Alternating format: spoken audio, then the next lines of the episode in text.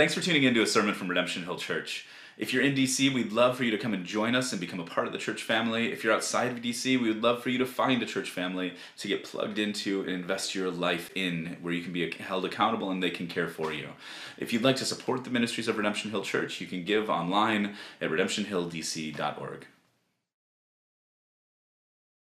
Well, good morning, Redemption Hill. Uh, my name is Bill Rydell. I'm one of the pastors here. It is great to worship with you this morning. Um, particularly if you're new, we want to say welcome. We're so glad that you have chosen to spend um, this Easter morning with us. And so thank you for joining us today. Um, we're going to spend some time now reading God's Word together and, and seeing what, God, what He has for us in that Word. And so let's pray, and we're going to jump right into a text that is in front of us for the morning. Um, Father, we thank you that we have this time to gather together, that we gather today just as we do every week, and that throughout the centuries, your church has gathered together on the first day of the week to celebrate the resurrection of Jesus Christ. And so today, um, we gather as we normally do, and yet we also mark in a special way the reality that we celebrate a risen and living Savior and King who now reigns from the heavens and, and has promised to return. And so we thank you that we have this hope, that we have this peace, and that it gives us answers for the brokenness we see in this world. And so we lift this time to you now, Father, and ask that you would move by your Spirit. I pray that you would meet us today however we've come into this place, that you would meet us and bring comfort and hope, that you would show us the reality of the beauty of who Jesus is and open our eyes to see it freshly. And we pray this in the name of Christ. Amen. Well, church, he is risen. Um, I'm going to need you to stay with me throughout the sermon because that refrain is going to keep coming up unapologetically today. and so, um, as it comes up, please don't lose enthusiasm and get tired as we go. Um, we're going to see in today's text that I'm fearful if you do get tired of what might happen to you. Um, and so, it, it, throughout the text, I'm going to try to make sure that you're with me and that you're awake, that we celebrate together, because, because even as we spend time in God's Word and as, as we hear God's Word proclaimed and preached, this is not a monologue. This is a, a time of worship for all of us to join into together. And so, I need your help today that whenever I say, He is risen, all right. Um, Thomas Arnold is the professor of modern history at Oxford University. And this professor of modern history has said no one fact in the history of mankind is proved by better and fuller evidence of every sort than the fact that Christ died and rose from the dead. And so today, that is what we gather to celebrate. Now, we are in a series in the book of Acts as a church, and this, in this Sunday, we're going to continue in that series. And so, if you're new with us, this is a continuation of what we've been doing. And next week, we will continue on with the next um, passage in this series. This, the book of Acts is important to us because it shows us the establishment of the early church. And so, as we as a church consider what the church is, it's helpful to look back and say, what, how did it begin? And how, what are the things that we see and the principles we can learn from the earliest days of the church? And what we've seen in Acts is it begins with the ascension of Jesus because his resurrection was not a resuscitation. He was raised from death to life, never to die again. And he then ascended into the heavens where he reigns at the right hand of the throne of God as king over all things. And he has promised to return. And so after his ascension, then, it shows the movement of the gospel, the movement of the good news of his resurrection and ascension uh, throughout the, the Roman Empire at the time, throughout the known world, through his people, the church. And we, we've seen as a church, as we've walked through this series, that Jesus called his followers to be his witnesses, first in Jerusalem, then in Judea and Samaria, and then to the ends of the earth. And so we're in the third part, seeing that extend, God's word extend to the nations, to the ends of the earth. And we've seen that the gospel, the good news of who God is and what he's done for us ultimately in Christ, is not just an individual gospel, it's a world changing proclamation of a new kingdom. And we're brought together in a new family, called together in a community called the church. And so today's passage shows us something of the earliest church and something of life and death. Ultimately, what we see today in the text is that there is hope in a risen Savior because he is risen. He's risen indeed. So, Acts chapter 20, if you have a Bible, you can open it up there with me. If not, um, it'll be on the screens. If you don't own a Bible, we have Bibles available for you on the book table in the back, and we'd love to, for you to take one today as our gift to you. So, this is what we read in Acts chapter 20, beginning in verse 7. On the first day of the week, when we were gathered together to break bread, Paul talked with them, intending to depart the next day. And he prolonged his speech until midnight. There were many lamps in the upper room where we were gathered, and a young man named Eutychus, sitting at the window, sank into a deep sleep as Paul talked still longer. And being overcome by sleep, he fell down from the third story and was taken up dead. But Paul went down and bent over him, and taking him into his arms, said, Do not be alarmed, for his life is in him. And when Paul had gone and broken and he had broken bread and eaten, he conversed with them a long while, and at daybreak they departed. And they took the youth away alive, and were not a little comforted.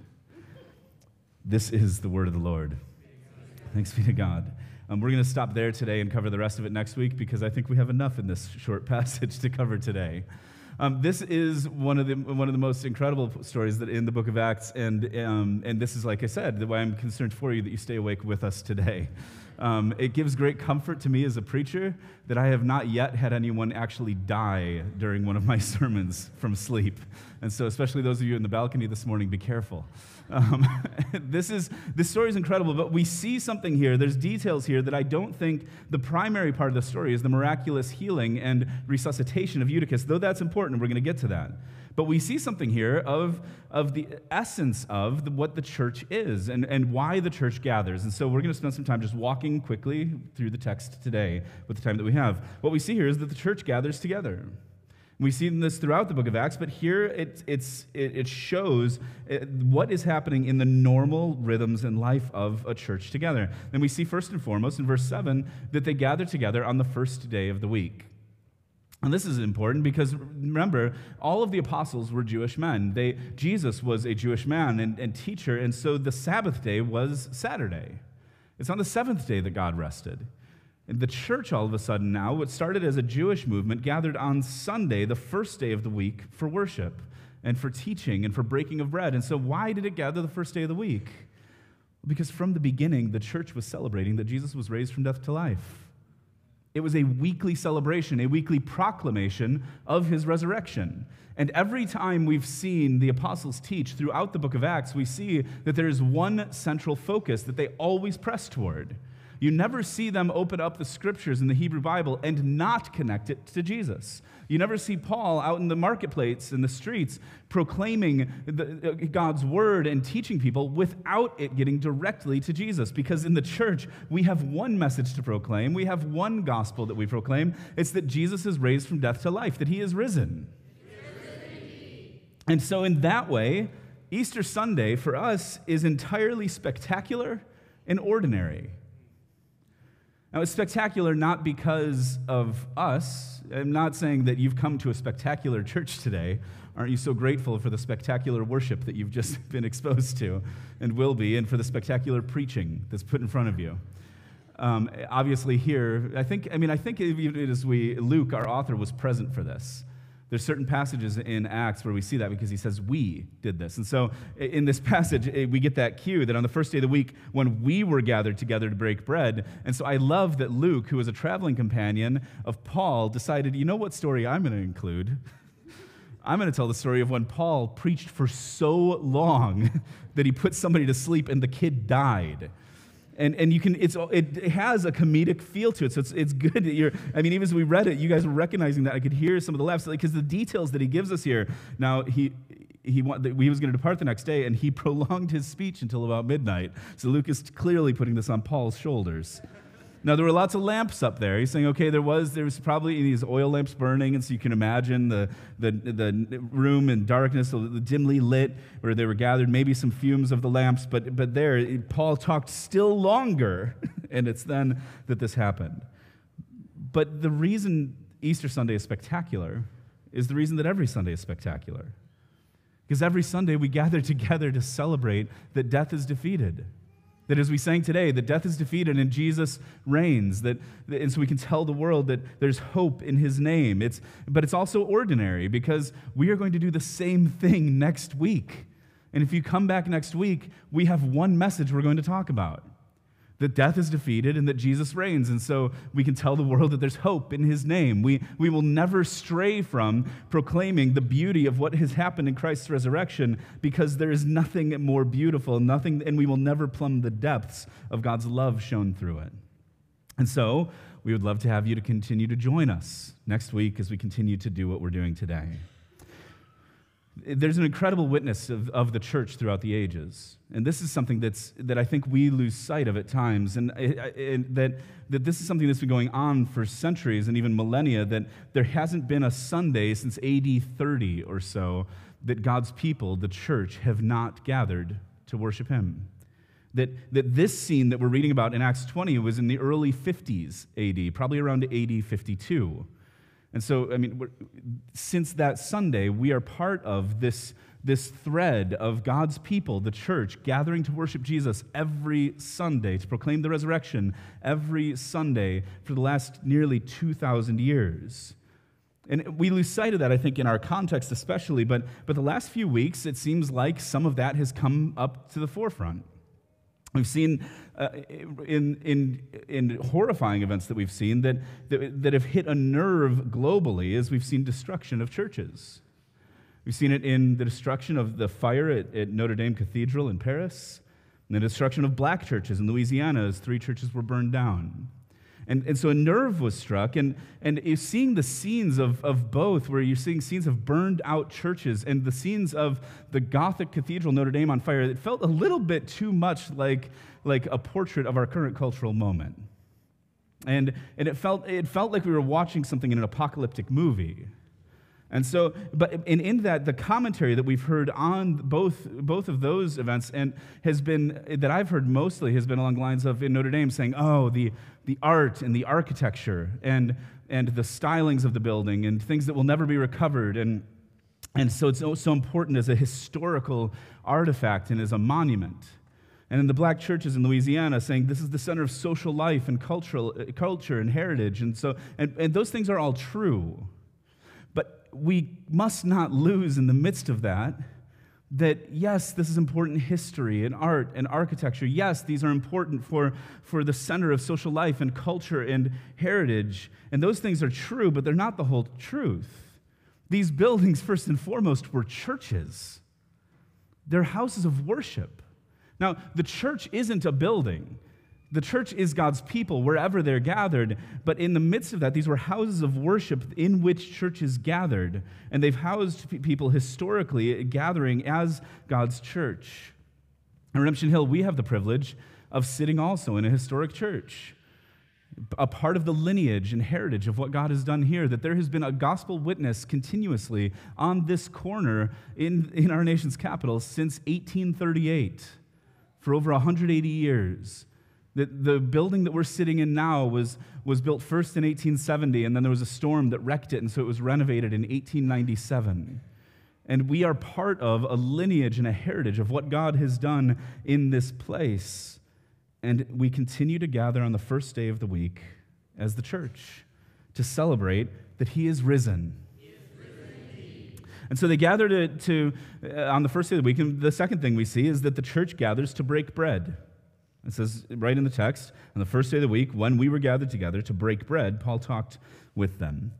And so, here, from the beginning, communion, the Lord's Supper, has been at the center for the church, at the centerpiece of what we do. And we celebrate it today, and we'll celebrate it every Sunday as we do as a church. I know other churches and traditions have different frequency of celebration, but, but Jesus commanded two ordinances, two sacraments for us it's baptism and the Lord's Supper.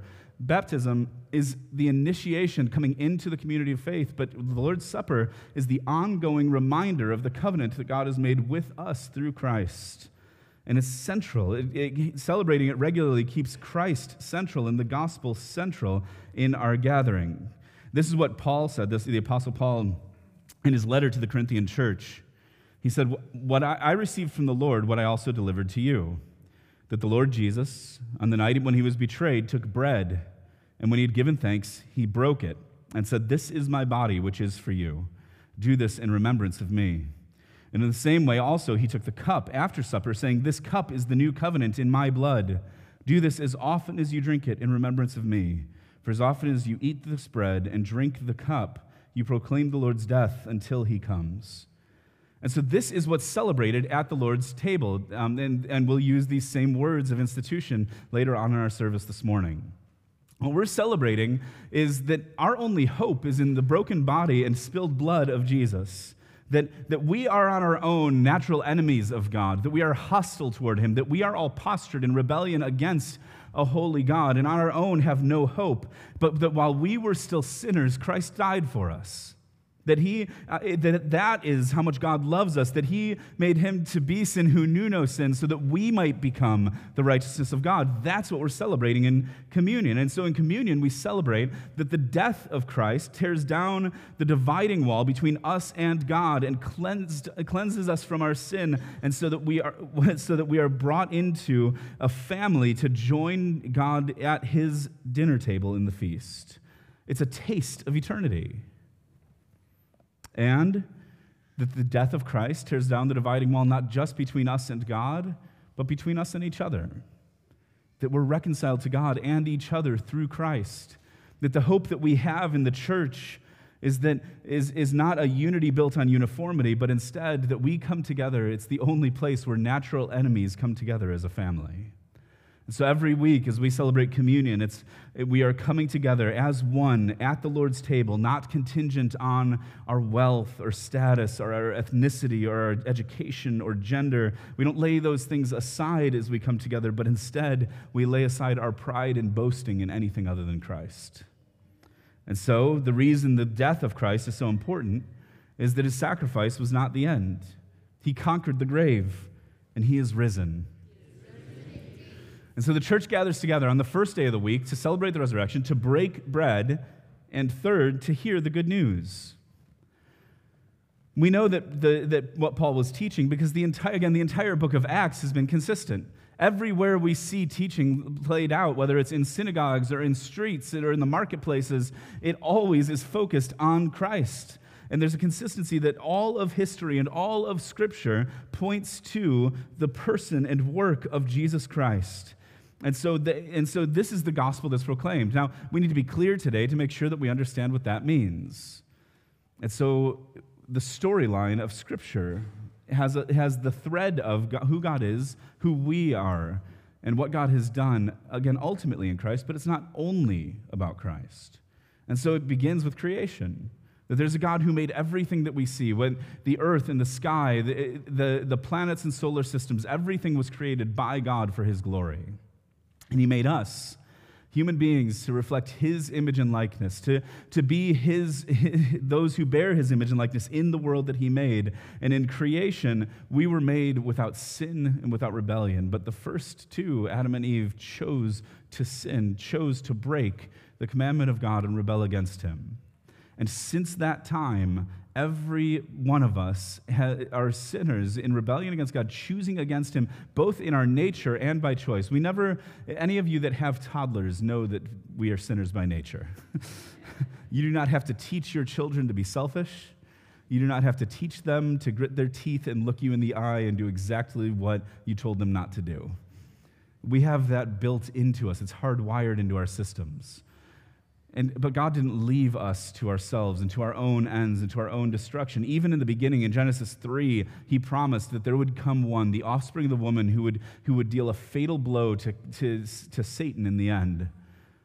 And so we, had, we have the entire biblical storyline as God's pursuit of his people through covenants and promises, bringing them salvation and redemption along the way, through redeeming his people out of slavery in Egypt and freeing them and, and giving them the, the possibility of rest in the promised land. But that rest was never fully delivered.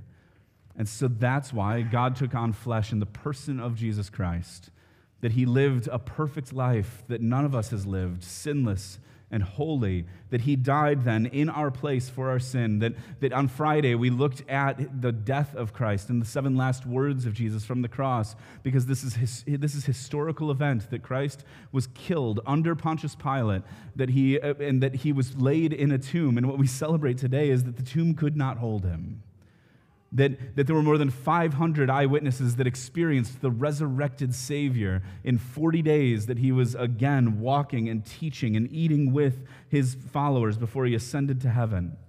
And so, again, the, where we started today, to understand that even Thomas Arnold, professor of modern history at Oxford, again said, No one fact in the history of mankind is proved by better and fuller evidence of every sort than the fact that Christ died and rose from the dead. This is the gospel we proclaim. And it doesn't stop there.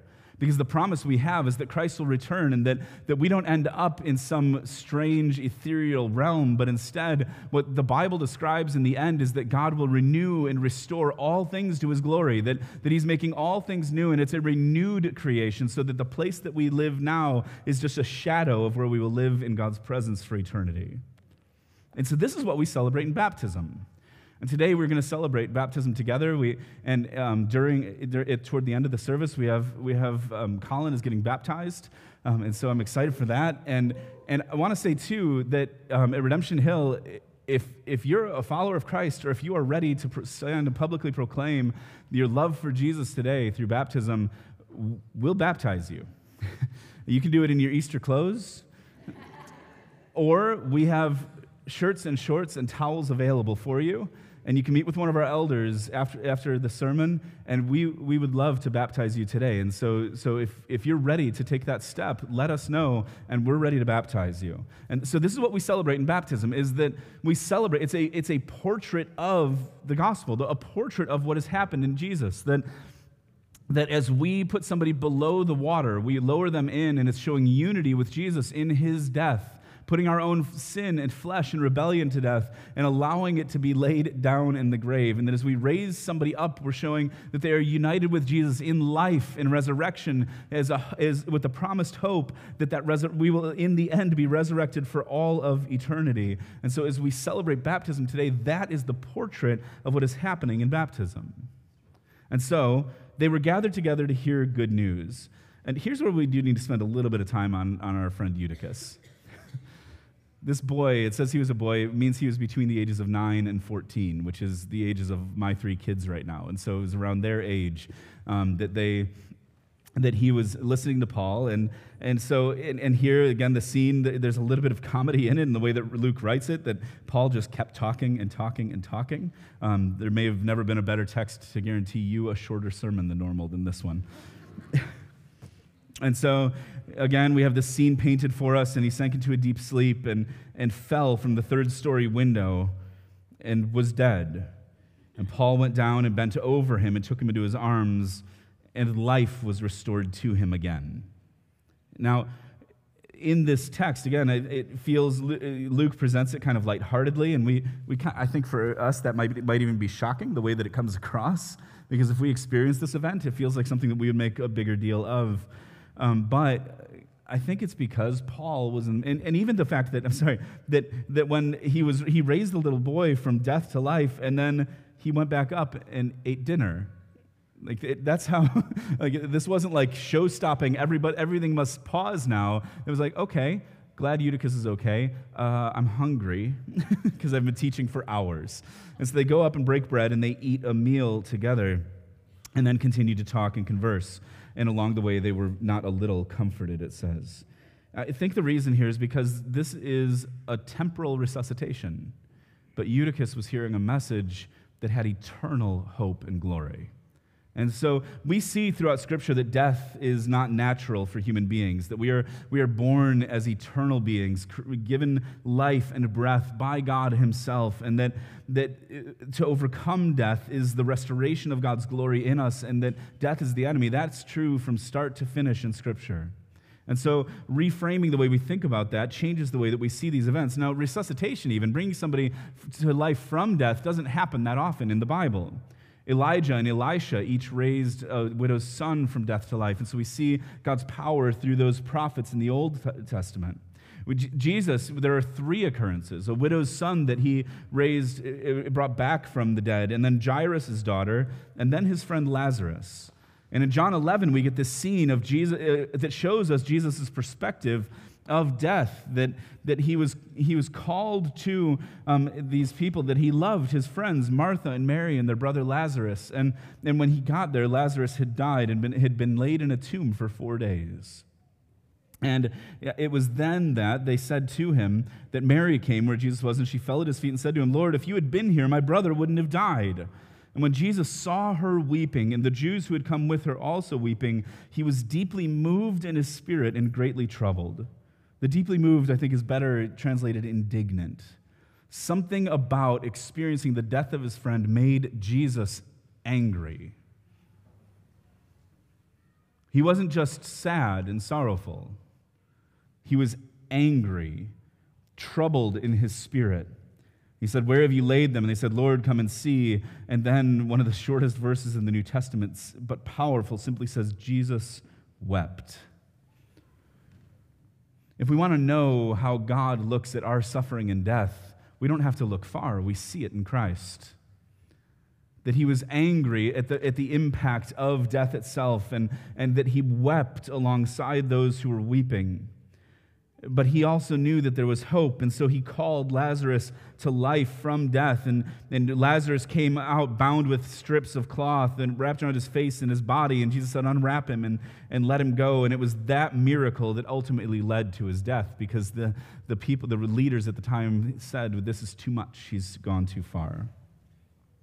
Jesus knew that there was hope for Lazarus, but Lazarus would taste death again before resurrection came.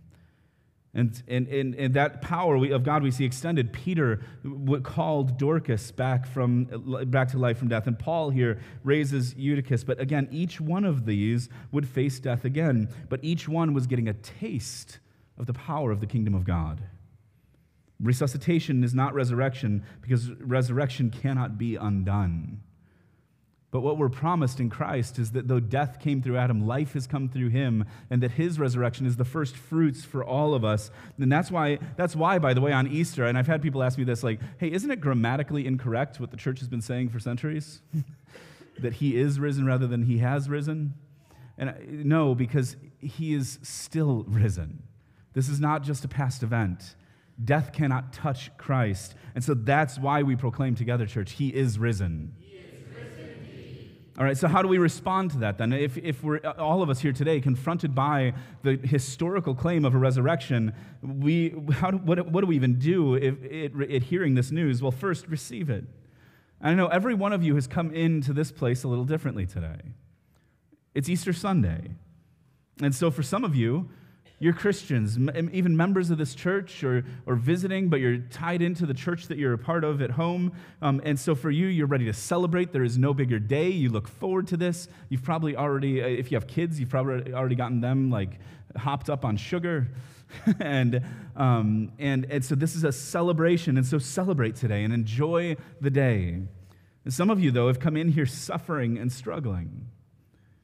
And you've barely gotten yourself out of bed to even come to this place. And if that's you, please know Jesus has gone before you.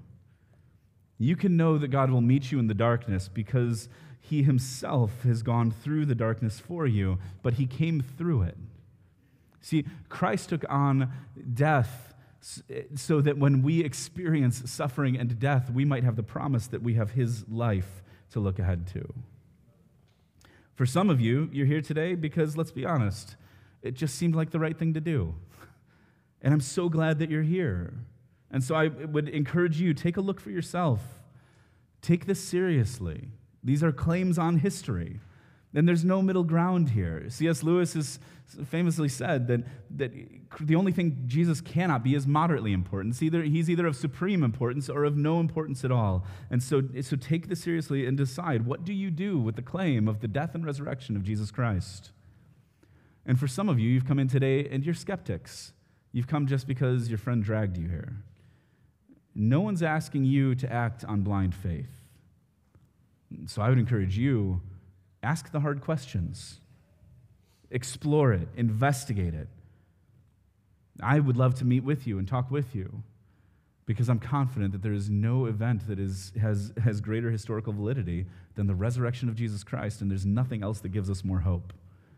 For every one of us today, there's a call to turn and repent and be saved. And, and if, if you haven't been baptized, to be baptized and join a new church family. And so, and so, as we see here, the church gathers together on the first day of the week to break bread together, to hear good news together. And then, fourth and finally, the church gathers for encouragement and comfort. Now, this is what the ministry of Paul was doing. Earlier on in chapter 20, um, it says that, that he, as he left Ephesus, he went through um, other places, and as he went through these places, he spent time there to give them much encouragement. And so, encouragement, breathing courage and life into people, was a big part of what the Apostle Paul did as he went from place to place, proclaiming the gospel and then lifting up the hearts of people that he encountered, and also then bringing comfort. And so, that's in verse 12 of our passage today. And they took the youth away alive and were not a little comforted. And so, here, this is why we gather together. As a church, it's the first day of the week to celebrate the resurrection. It's to break bread together and remember that Jesus' body was broken and his blood was spilled. It's to hear good news proclaimed together. And as we hear those things and experience those things and come together as a family, then it will bring comfort and encouragement for us. And there is no greater comfort than understanding and, and, and believing in the resurrection. There's no greater encouragement that can come than understanding and believing in the resurrection of Jesus and the resurrection from the dead, because that means that we don't have to fear death. As Frederick Buechner said, for the Christian, the worst isn't the last thing about the world, it's the next to last thing. The last thing is the best. It's the power from on high that comes down into the world, that wells up from the rock bottom worst of the world like a hidden spring. Can you believe it?